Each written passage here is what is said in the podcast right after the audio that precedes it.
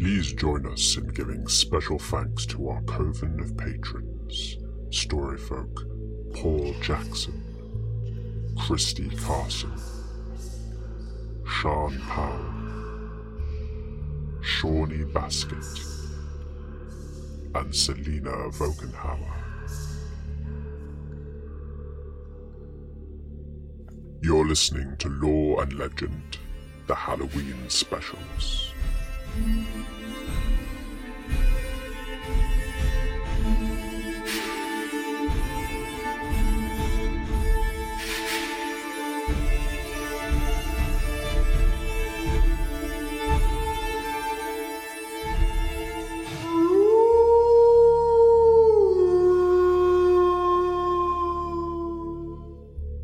Hello and welcome.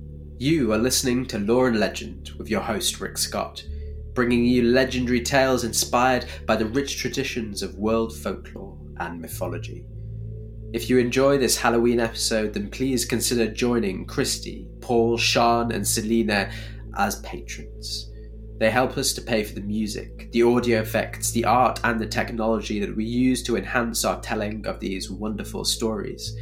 If you go to our website at www.loreandlegend.co.uk and click on Support Us, and you can find out how to do that. You are listening to part one of the 2021 Halloween special.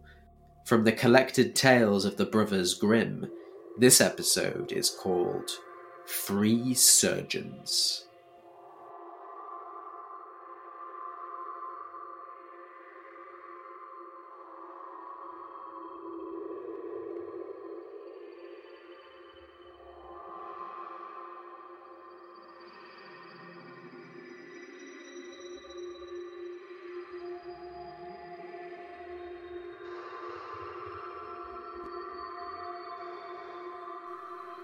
As I heard told, there were once three surgeons who believed that they had achieved perfect mastery of the surgical arts.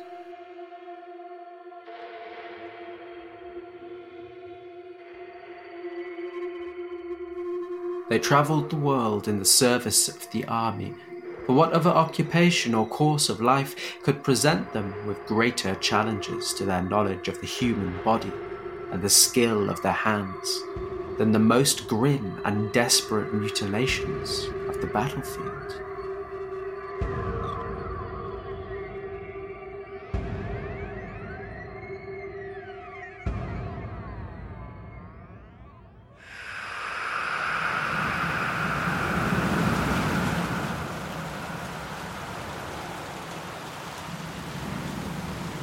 One night these three surgeons came to an inn.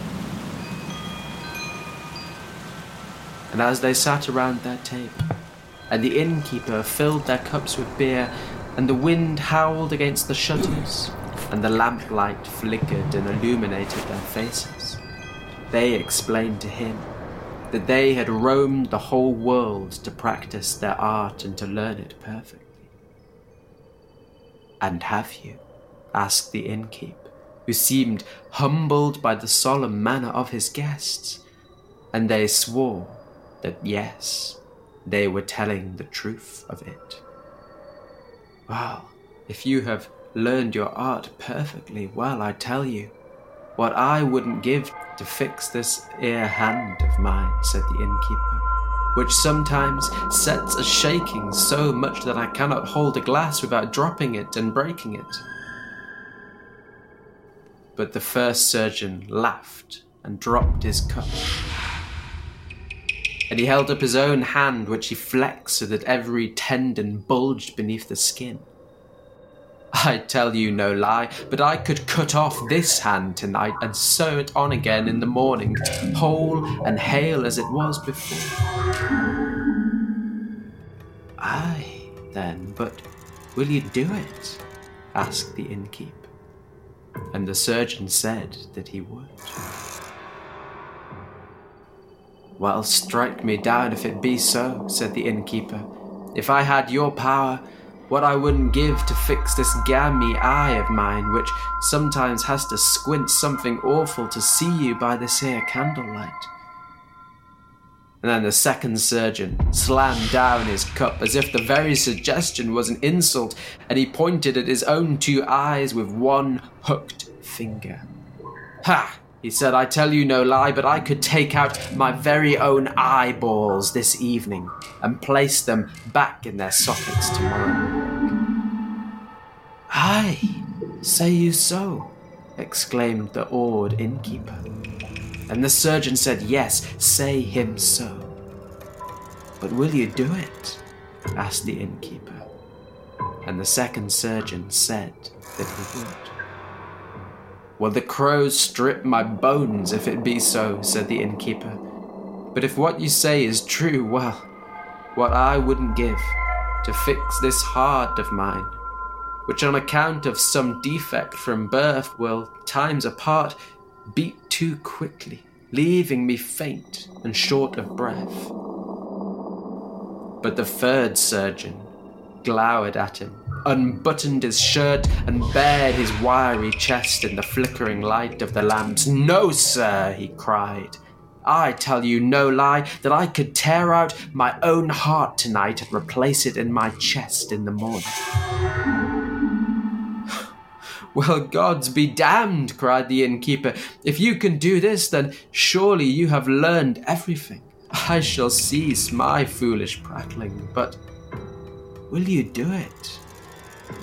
and the third surgeon said that he would.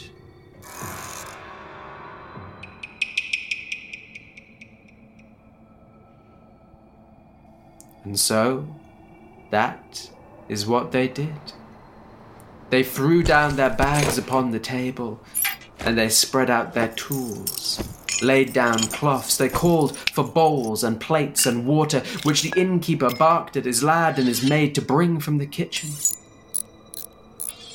But the last thing of all which the surgeons withdrew from their bags and placed with reverential care amongst their preparations was the pinnacle of their knowledge, the secret of their mastery over the surgeon's arts a small bottle filled with droplets of the secret salve, which applied to any wound or severed part would knit and heal the flesh together and make it whole as if it was never parted.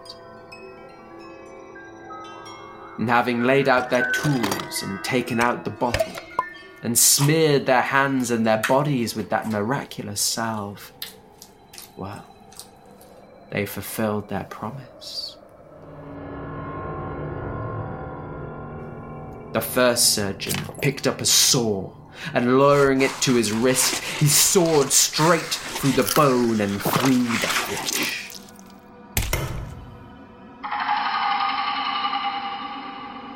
The second surgeon took up a pair of forceps and placing them against the corner of his eyes, he squeezed until the milk white balls popped out from between the eyelids and he tore the red and glistening orbs from his sockets.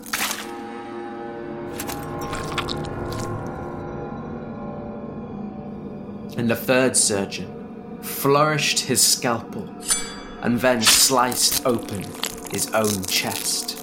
With one hand reached in between his ribs to grasp his heart and tore it out.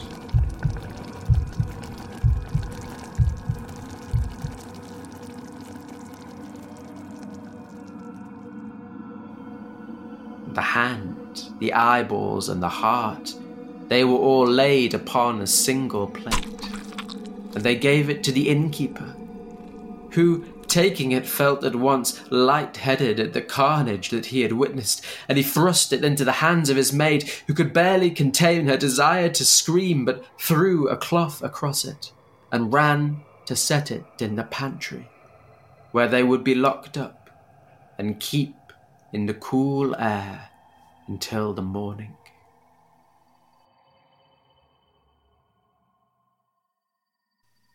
And then the three surgeons and the innkeeper went up to their beds, and only the maid was waking now. She tried not to think of the plate in the pantry, of the bloody organs which lay beneath the stained cloth. but instead only of him, him who this night had promised to visit her.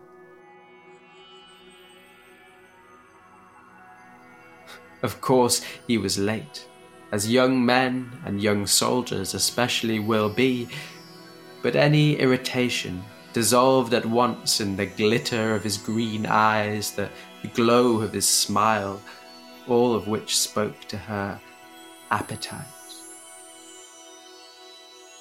By and by they spoke, they touched, and all of it was prelude, the rousing of the senses. But before they went together, he, of course, was famished, and so she opened the pantry to bring food for her lover. And the clock ticks, ticks, ticks while they talk, and he eats, and their eyes are riveted on each other. They have not a care in the world, they think no ill luck or pain, and so none does notice that while the soldier eats, the pantry door unlocked hangs open. And in creeps the cat, a fearsome Tom, sniffing and searching for his dinner, and leaping up to the slab where the girl has placed the plate to keep and to cool, he casts off the blood sweet sheet. And then in and out goes the cat with his spoils between his teeth, leaving only trails of blood smeared viscera in his wake. And this is what the maid sees only when her lover, the soldier, is done eating and she is taking away the things back to the kitchen. Then she sees the blood stained cloth discarded on the floor, the smears of blood, the empty plate and she takes fright. Oh my God, she cries. What shall I do? The hand is gone, the heart and the eyes are gone too. We have to run, or what will the master and those butchers do to me in the morning? But her boyfriend says, Be easy. I'll get thee out of thy troubles. See, look, there is a thief hanging outside on the gallows. I will cut off his hand. Which hand was it? The right one, she said. And then the girl gave him a sharp knife, and he went outside and he cut off the poor sinner's hand at the wrist. And he brought it to her. She laid it on the plate. And then he made her show him the place where the cat was accustomed to sleep, and he caught it, and he cut out its eyes. And she placed the cat's eyes on the plate beside the dead man's hand. And so nothing now but the heart was wanting. Does your master not do his own butchering? And are there not dead pigs in the cellar? The soldier asked.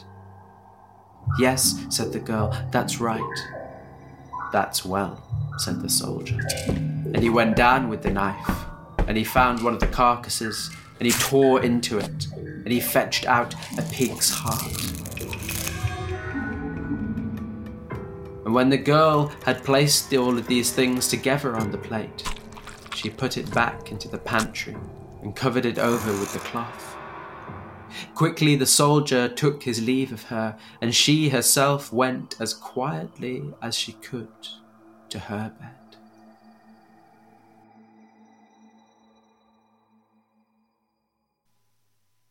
In the morning, when the Free Army surgeons got up, they called up to the girl, told her she was to bring them the plate on which the hand, the heart, and the eyes had been laid. And her heart beating quickly. She brought it out of the pantry and placed it on the table before them. And then the first surgeon took up the thief's hand with his other, smeared it with his salve, and held it against the stump of its wrist. And miraculously, it grew to his arm directly. The second surgeon threw back his head and he placed two drops from the bottle in the back of his raw and red sockets. And then he took the cat's eyes from the plate and he dropped them into his own sockets. The third surgeon pulled open the stitches in his own chest, rubbed the salve on the pig's heart, and then pressed it firmly in the place where his own had been the night before. The innkeeper stood by admiringly, amazed at their skill, and said that he had never yet seen such a thing as this done. He would sing their praises, recommend them to all whom passed through his establishment. And though he promised them free board, the surgeons insisted on paying their bill, and they left the inn to travel on farther.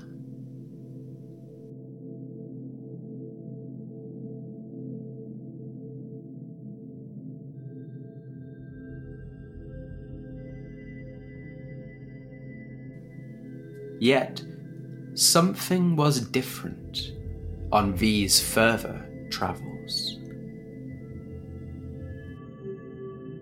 The third surgeon did not stay with them always on the road, but whenever he spied a ditch or a muddy corner at a crossroads, a sudden impulse seized him, and he would run to it and throw himself down, grunting and rooting all about in the soil and the muck with his nose.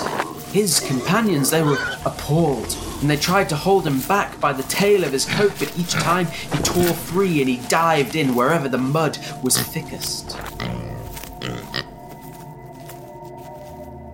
The second surgeon also behaved very strangely, for he rubbed his eyes and he said to the other two, What is going on? The world looks strangely wider than it was before, and I can see nothing far ahead, but it is dim and blurred.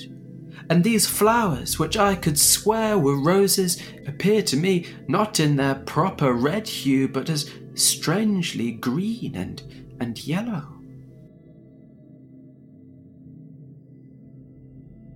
It went on like this, and they travelled with great difficulty until the evening, when they came, tired and confused, under the roof of another inn.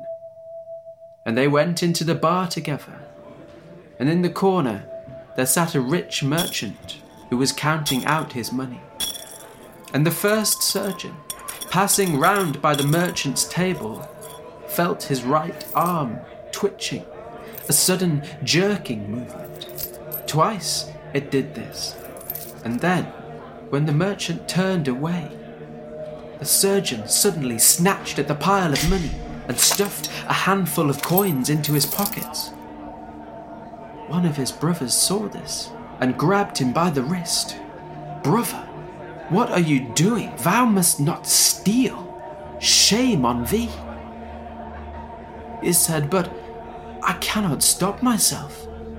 My hand, it, it twitches constantly. It is like it has a purpose of its own, whether I will it or not. After this, they paid for some rooms, and they went up to lay down to sleep. They lit no candles, and as they lay there, it was so dark that not one of them could see his own hand in front of his own face. Except, all at once, the second surgeon woke and sat up suddenly in his bed. And he roused the others. Brothers, brothers, look around. Can't you see those shapes, those, those white mice running around the skirting boards and up and over the rafters of the room. And the other two sat up in their beds and they looked about, but they could see nothing about them at all. Then, quietly, in the dark, the second surgeon said, Things are not right with us. We have not got back what is ours. We must return to the innkeeper because he has deceived us.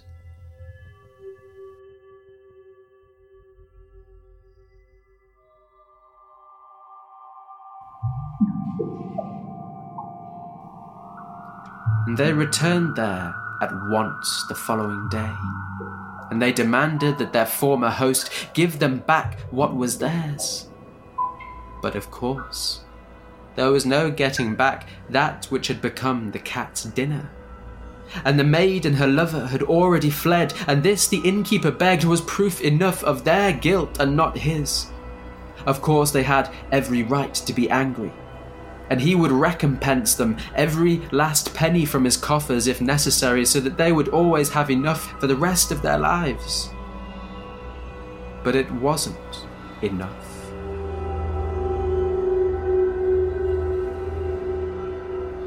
And the free surgeons did replace the thief's hand and the cat's eyes and the pig's heart. But they could no longer say that they were masters of their craft, because one had a hand that sometimes shakes, another had an eye that in the dim light squints, and the third had a heart that sometimes would race and make him feel faint for it beat too quickly.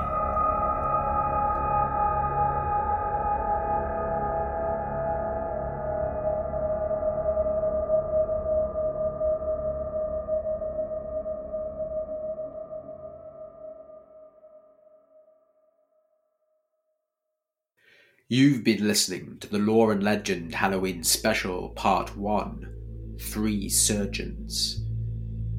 Your storyteller today was Rick Scott.